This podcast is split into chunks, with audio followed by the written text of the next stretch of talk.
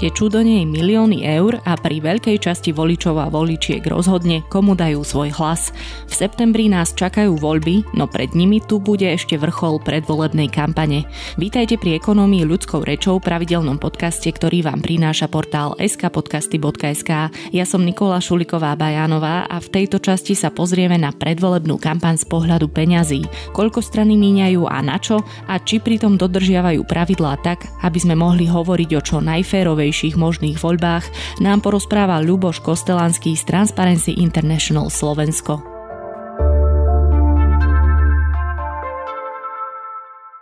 Pán Kostelanský, je takmer polovica prázdnin alebo stred leta a dva mesiace do volieb. Čiže sa nám bije tradične uhorková sezóna s čoskoro vrcholiacou predvolebnou kampaňou.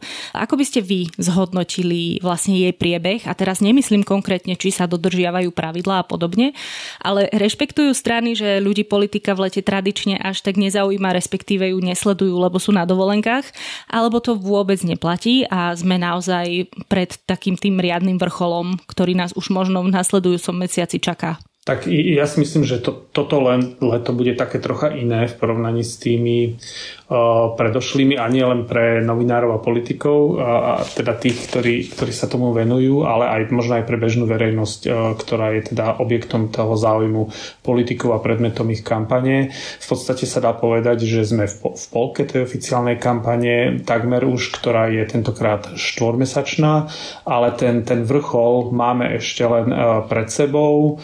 V júni to tak celé nejako sa rozbiehalo a ten júl je taký troška slabší, čoho dôvodom je aj fakt, že aj tí samotní politici ma- mali nejaké dovolenky v tomto mesiaci a sú strany, ktoré tú kampaň, z, tej, z tej kampane troška ubrali, a, ale ja očakávam, že v auguste sa to naplno rozbehne a ten vrchol by mal prísť e, potom v septembri. Takže dobre, že sa rozprávame ešte pred tým rozbehom, aby ľudia boli presne pripravení na to, ako majú vlastne tie politické kampane vnímať. My sa teraz budeme rozprávať hlavne o peniazoch v aktuálnej kampani. Povieme si niečo o pravidlách, ktoré platia, o tom, kto ich ako dodržiava. E, povieme si, odkiaľ tie peniaze vlastne pochádzajú, kde si vieme my ako občania všetko skontrolovať a kde máme dobre a zle nastavený systém. Najskôr si ale povedzme, prečo je vôbec dôležité vedieť, ako je vedená a financovaná kampaň? No na prvý pohľad sa tá téma transparentnosti e, predvolebných kampaní a predvolebných kampaní zdá ako taká, nie, nie taká dôležitá a taká odťažitá, ale v skutočnosti e, je zásadná. Na Slovensku je to tak a platí to aj pre tieto voľby a možno ešte obzvlášť, že tu je veľká, veľká časť voličov, ktorí, ktorí sa rozhodujú až na poslednú chvíľu a ešte v súčasnosti stále netušia, komu dajú svoj hlas a váhajú medzi viacerými politickými stranami.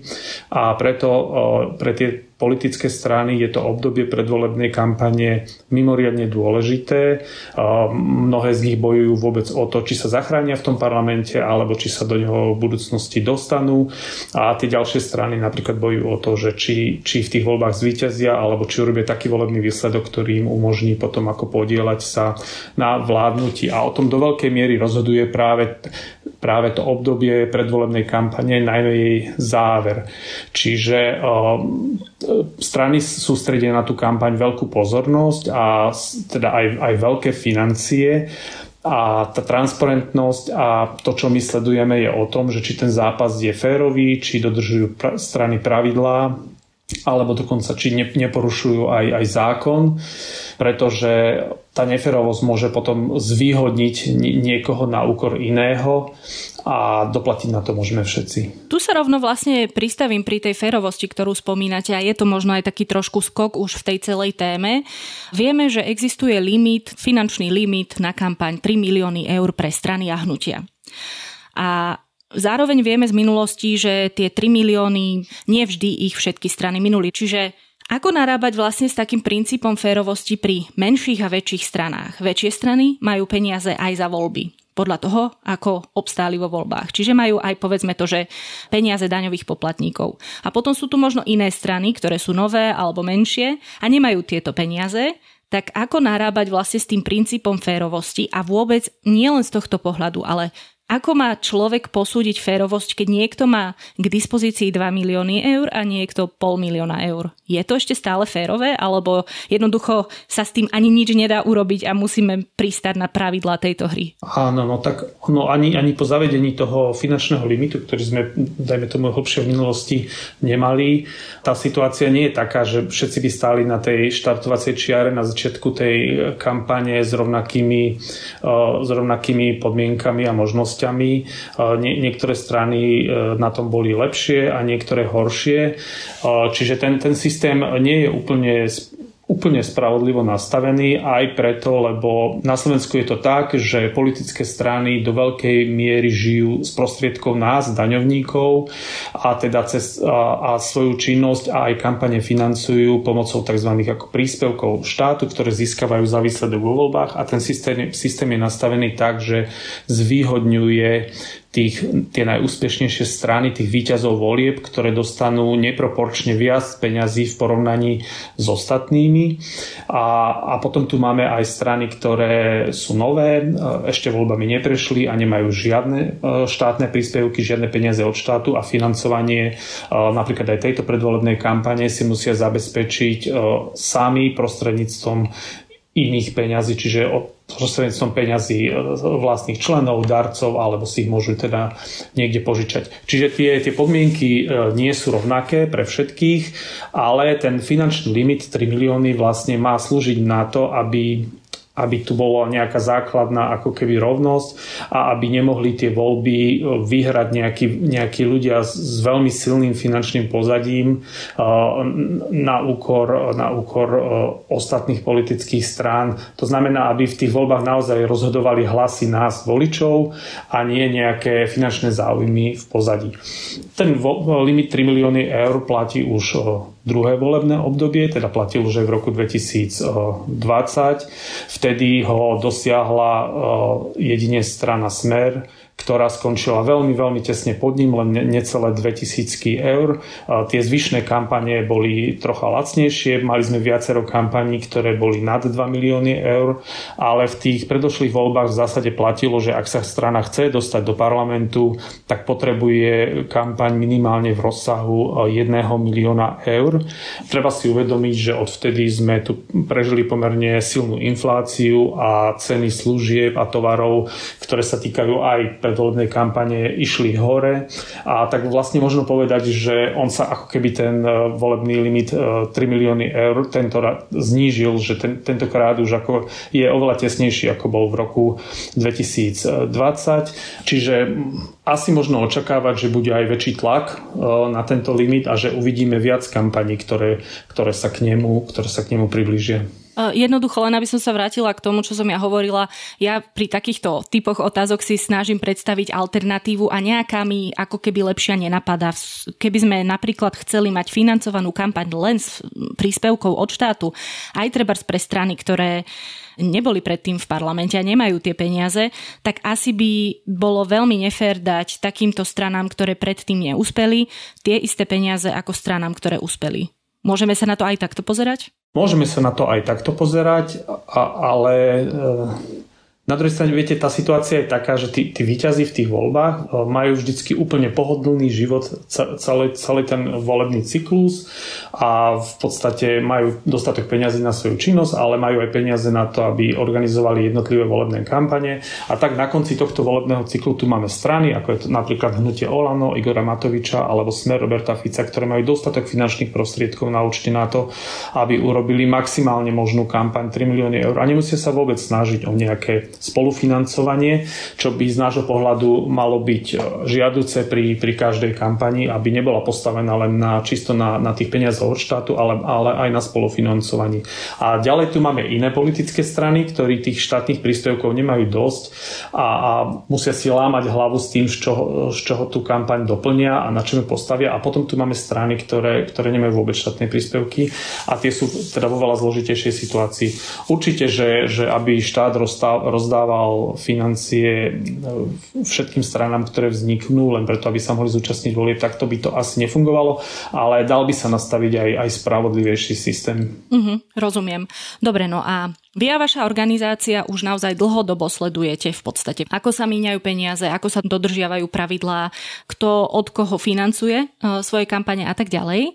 Tak by ma zaujímalo, ako by ste vlastne zhodnotili alebo vyhodnotili našu kampaňovaciu kultúru na Slovensku. Máme tu disciplinované subjekty alebo skôr nie? My pozorujeme, že že tá situácia sa vyvíja a tieto pravidlá, ktoré tu máme, platia v podstate už 10 ročie. Oni boli schválené v roku 2014 a strany postupne prišli na to, aké majú tieto, tieto zákony diery a postupne ich začali zneužívať a ukazuje sa, že, že tieto voľby by možno mohli byť najmenej transparentné spomedzi tých, ktoré sme tu doteraz mali, lebo sa zdá, že naozaj tie diery strany zneužívajú pomerne vo veľkom a vidíme veľkú netransparentnosť zatiaľ teda v tej, v tej kampani, ktorá prebieha. A pripomenieme ešte, že ste robili takú porovnávaciu štúdiu online kampaní, ktoré dnes sú už asi podobne dôležité alebo aj rovnako dôležité ako také tie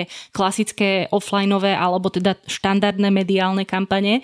A vy ste to nazvali, a teraz sa priznám, si to musím naštudovať, ale bolo to niečo v zmysle, že chaos, ktorý čaká na reguláciu. Platí toto pre iba ten online svet, alebo sa môžeme podobne vyjadrovať aj o ostatných odvetviach kampaňovania? Asi je to tak, že to je, to je niečo osobité. Ten online svet je to niečo, čo iba nastupuje a čoraz viac sa to presadzuje a tá pozornosť strán tým, na kampaň v tomto prostredí sa zvyšuje.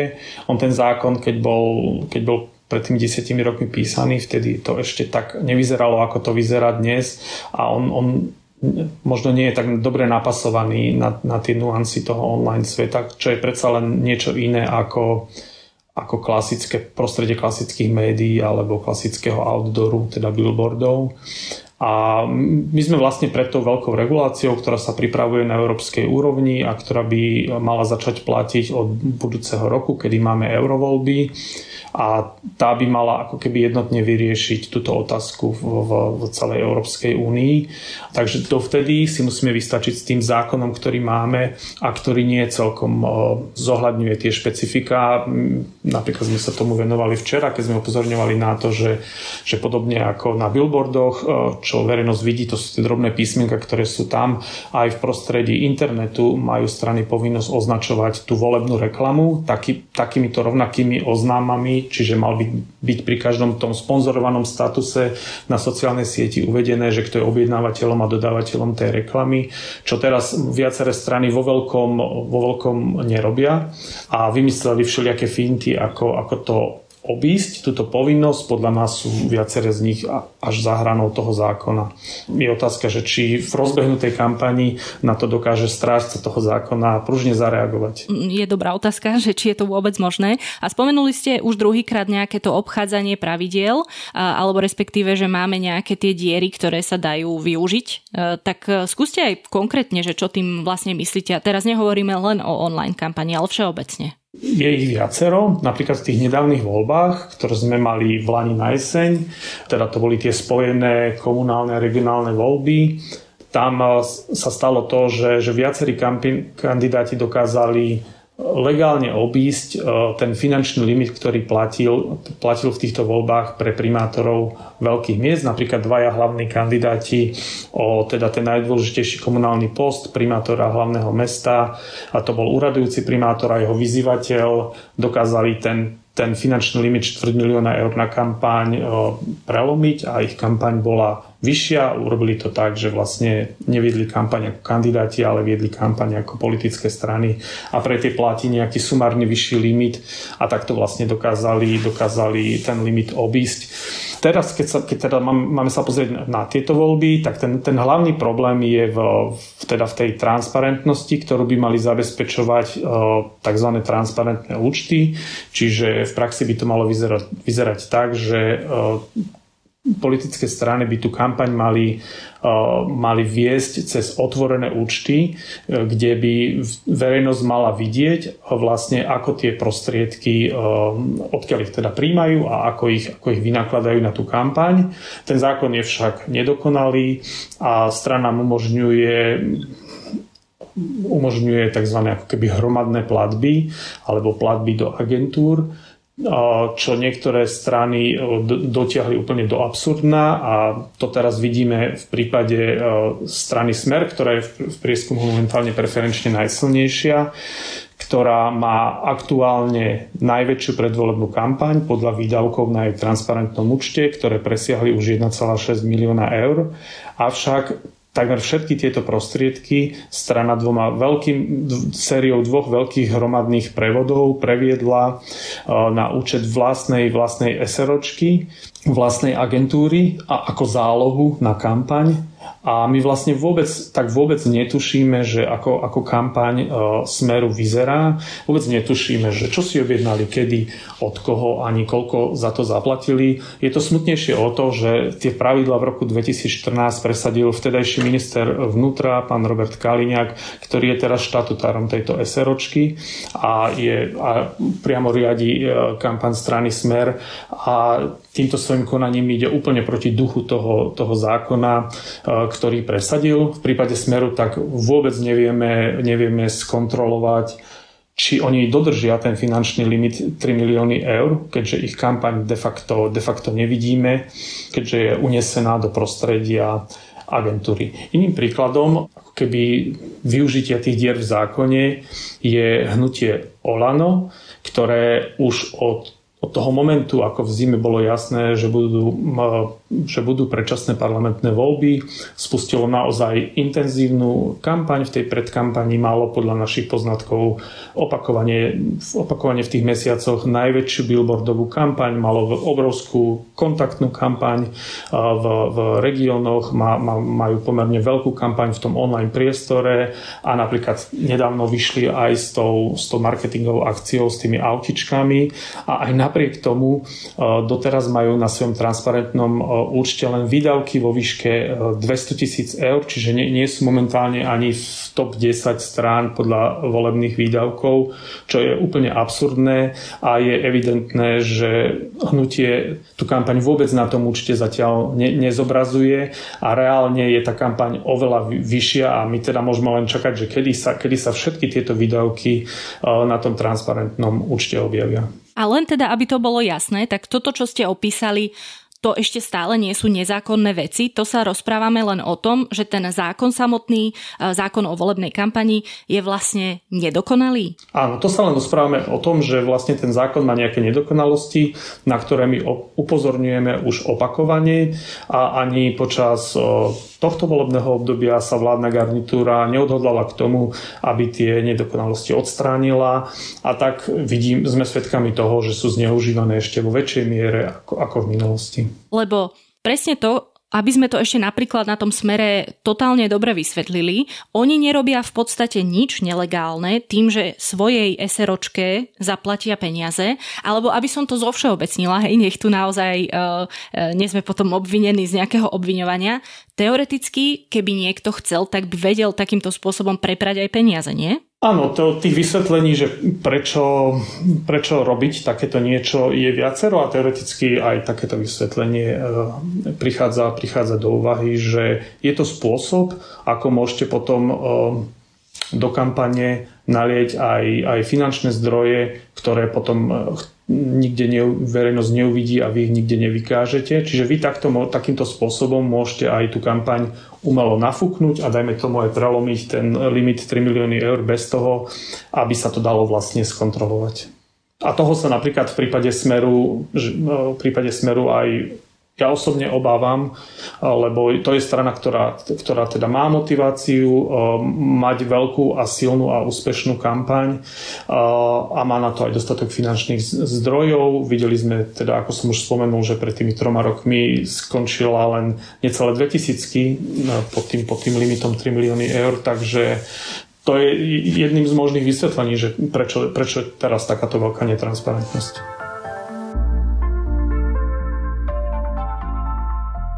To, čo opisujete, je, je problém na strane výdavkov vo väčšine, ale my máme v podstate problém aj na strane tých príjmov. Tie transparentné účty slúžia na to, aby sme my jednoducho naozaj vedeli vyhodnotiť, kto tú kampaň financuje, aby sme vedeli, koho záujmy, ktorá tá strana alebo hnutie hájí.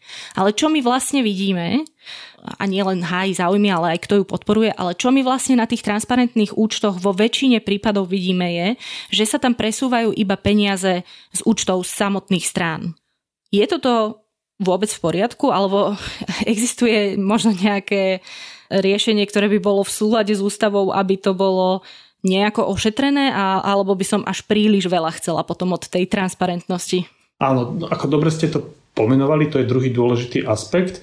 Teda jedna vec je, aby, aby nikto nemal tú kampaň výrazne väčšiu ako všetci ostatní a, a nebol vo, vo, v obrovskej výhode. A, ale druhá vec je aj tá, že z čoho vlastne tie strany tú kampaň platia a to je veľmi dôležité a to, na to sa teda aj my pri našom monitoringu zameriavame, e, všímať si a snažiť sa zistiť a odhaliť, že ako sú tie kampane financované. To je rozdiel napríklad od, od prístupu e, štátu, ktorý de facto v tých záverečných správach od strán vôbec nevyžaduje, aby zdokladovali z čoho tú kampaň zaplatili. Tam oni nemusia vôbec o tých príjmoch referovať nič, oni, oni hovoria iba o tých o tých výdavkoch. No a teraz, keď sme pri tom, čo hovoríte o tých, o tých stranických peniazoch, tak to sa ale samozrejme týka iba strán, ktoré tú kampaň financujú čisto zo stranických peňazí. Hej? Čiže máme tu strany, ktoré, ako napríklad ten spomínaný Smer, ale teraz sú to aj ďalšie strany, ktoré celú kampaň financujú len z peňazí e, zo strany a tak na tom transparentnom účte vidíme len, že áno, teraz tu prišlo 100 tisíc eur zo strany, teraz tu prišlo 30 tisíc eur a tak ďalej ale nemáme, nemáme bezprostredne informácie o tom, že kde tá strana tie peniaze zobrala. S tým súhlasím. Nie je to celkom tak, že by sme boli úplne slepí, pretože my vieme, že my vieme už, už napríklad v tomto, v tomto okamihu už vieme, ako, ako strana hospodárila uh, minulý rok, pretože už sú v tomto okamihu zverejnené výročné správy, čiže nejak vidíme, že uh, a ako vlastne tá, tá je, to je financovanie prebiehalo minulý rok. Ďalej vidím, vieme, koľko dostala teraz pred kampaňou, tesne pred kampaňou strany dostávali tie ako keby záverečné príspevky od štátu na, na svoju činnosť, takže vieme, koľko peňazí teraz pred tou kampaňou dostali a zároveň platí pre strany povinnosť, že napríklad ak si peniaze požičajú aj na kampaň, tak do mesiaca nám musia na svojom vlastnom webe zverejniť podrobnosti tej pôžičky. Problém je, problém je s darcami, že uh, ak si strana od niekoho príjme nejaký dar, tak uh, zoznam tých darcov uh, je povinná zverejniť vždycky až na ďalší rok, za celý rok spätne sumárne. Hej. A to sa napríklad ukázalo pri, pri tých nedávnych komunálnych voľbách, kde, kde sa stala taká situácia, že toho vyzývateľa súčasného primátora Bratislavy podporil aj, aj významný podnikateľ, ale neurobil to takým spôsobom, že by poslal priamo dar e, na účet e, politickej, e, na, na transparentný účet politickej strany, ale on ho poslal na účet strany a strana ho potom presunula na ten transparentný účet len ako stranické peniaze. Čiže my sme ako keby vôbec netušili o tom, že nejaký významný podnikateľ podporuje podporuje dôležitého kandidáta, čo je, čo je zásadná informácia, ktorú by mala verejnosť vedieť a dozvedeli sme sa to len vďaka tomu, že sa, ten, že sa predseda kresťansko-demokratického hnutia pán Milan Majerský preriekol a, a vlastne to ako keby priznal. Hej.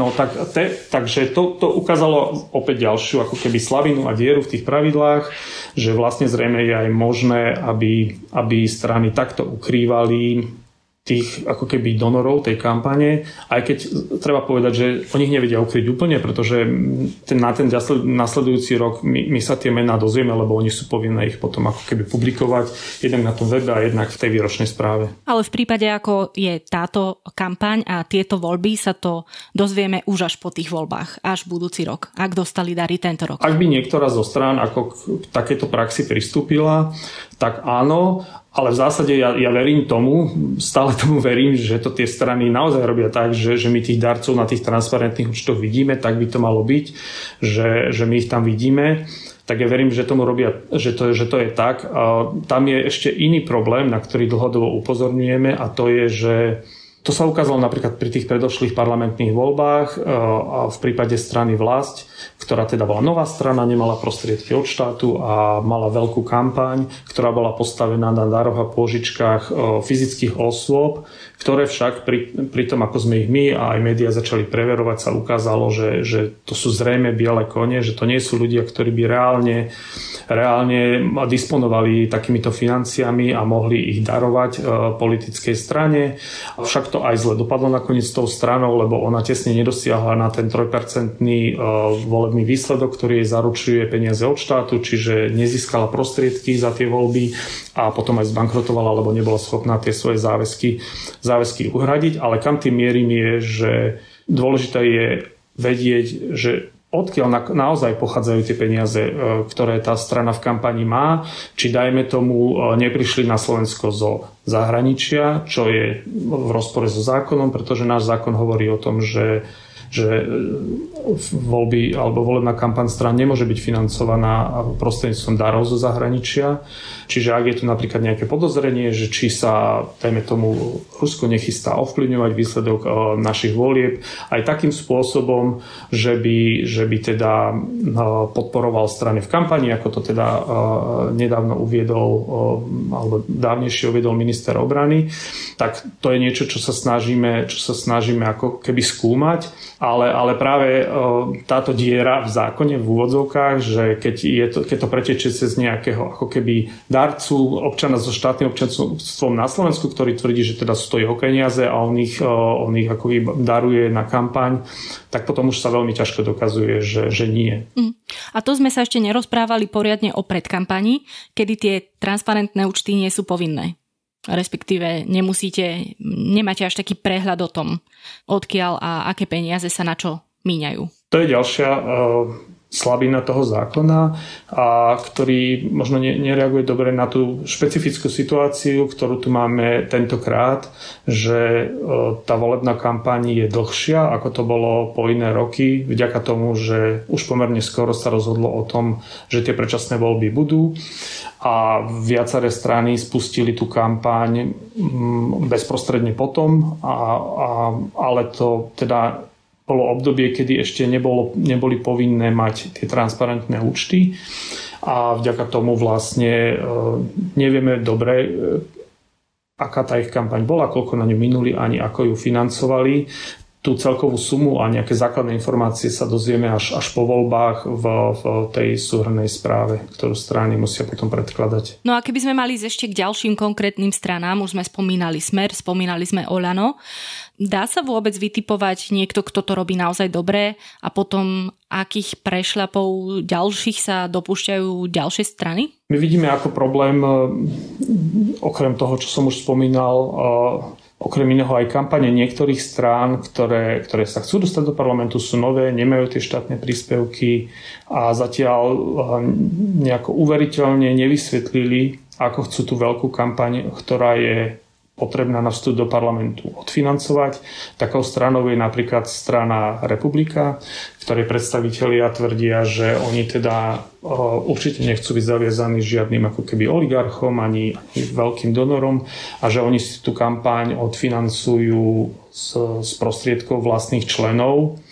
A, a, a tak je doteraz vedená aj len z, z ako keby veľkých darov a pôžičiek ich členov a priaznícov, čo my nepovažujeme za, za, za realistické.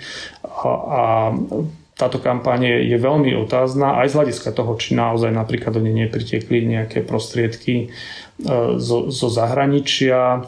My napríklad skúmame veľkosti e, billboardových e, kampaní, ktoré pre nás monitoruje nezávislá agentúra. Tieto čísla porovnávame s tým, čo strany deklarujú deklarujú na vlastných transparentných účtoch a v prípade strany Republika napríklad za prvý mesiac kampane, čo bol mesiac jún, sa ukazuje veľká disproporcia, kedy tá agentúra nám zmerala, že strana Republika mala v, v tom júni pomerne veľkú billboardovú kampaň, ale my ju nevidíme na transparent, vôbec ju nevidíme na transparentnom účte tejto, tejto strany, zatiaľ ju teda nevidíme.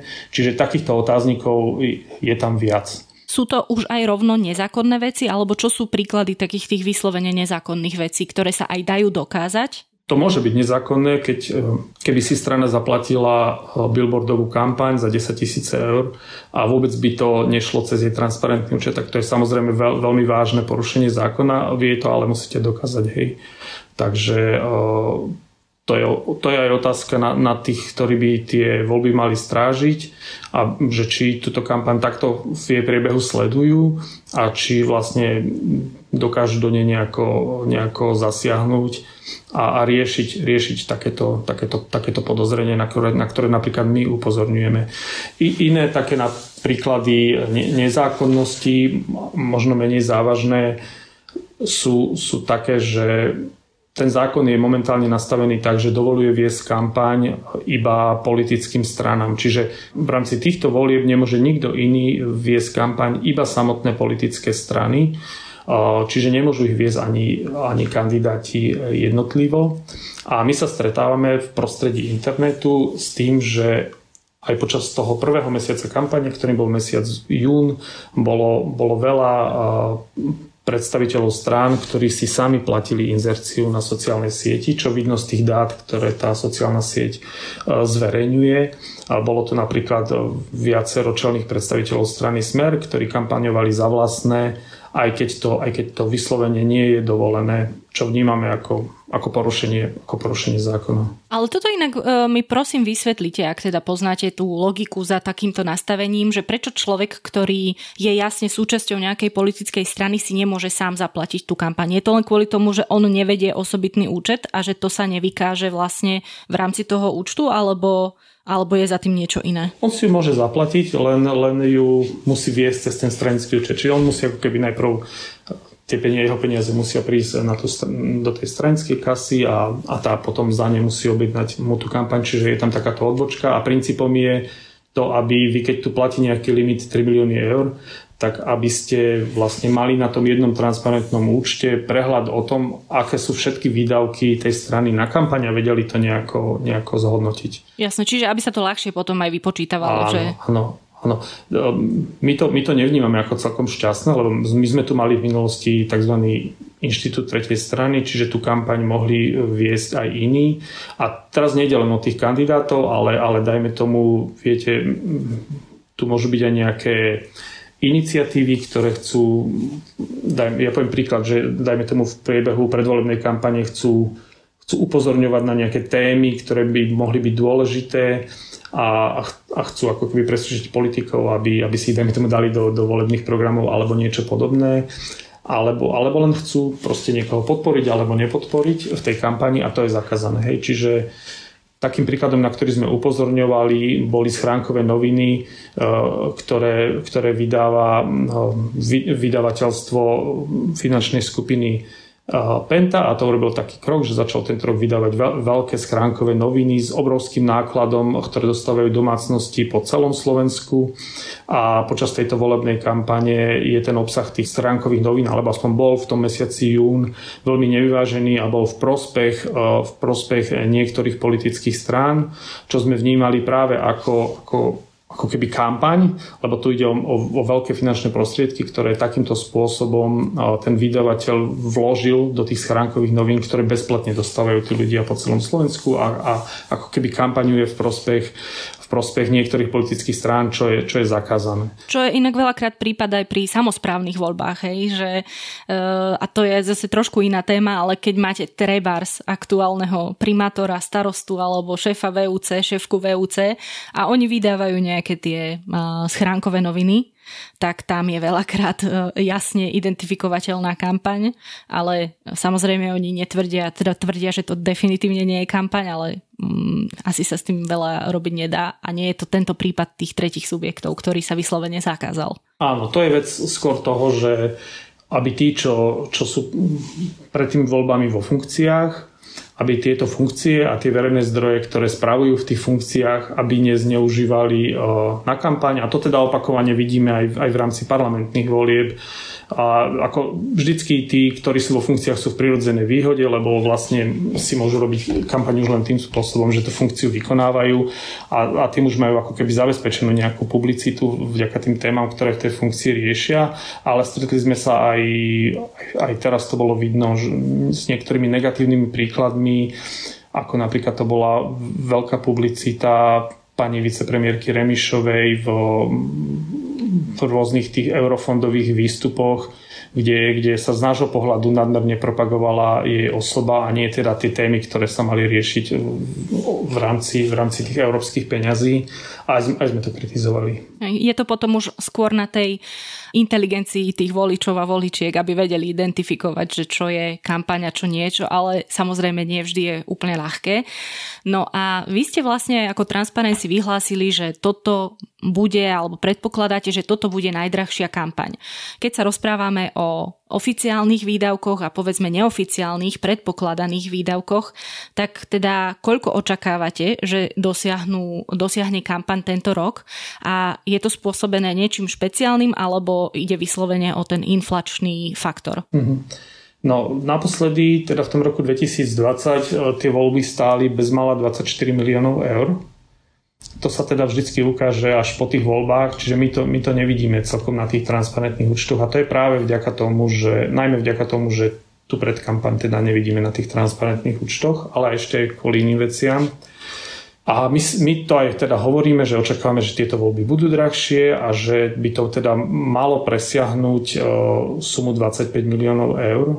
A nie, nie je to len kvôli teda tej inflácii, čo je určite významný faktor, ale je to teda, dajme tomu aj kvôli tomu, že tá kampaň je dlhšia, že tie strany e, sú nutené kampaňovať dlhšie a to, to môže spôsobiť, že v konečnom dôsledku um, minú na tú kampaň viac. Ja poviem príklad, um, my sme tu mali na začiatku roka referendum, ktoré organizovala strana Smer a v rámci toho napríklad robila veľkú celonárodnú billboardovú kampaň, ktorú si ale bude musieť zarátať do, keďže to bolo v tom období, e, ktoré je ako keby už pred kampaň, bude si musieť zarátať do toho limitu 3 milióny eur. Čiže ešte potom aj takéto ďalšie faktory, faktory e, do toho môžu vstupovať, ale ja môžem povedať, že vnímame aj silnú motiváciu proste tých strán urobiť, uh, urobiť ten volebný výsledok.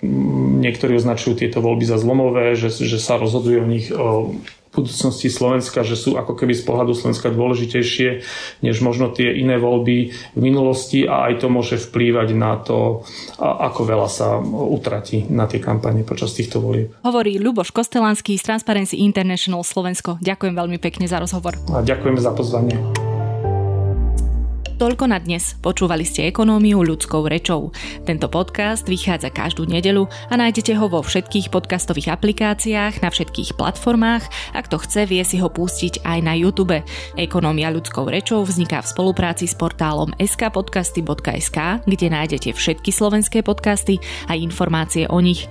Budeme radi, ak náš podcast ohodnotíte alebo o ňom poviete svojim známym, alebo samozrejme oboje. Ja som Nikola Šuliková Bajánová a teším sa na na vás opäť o týždeň.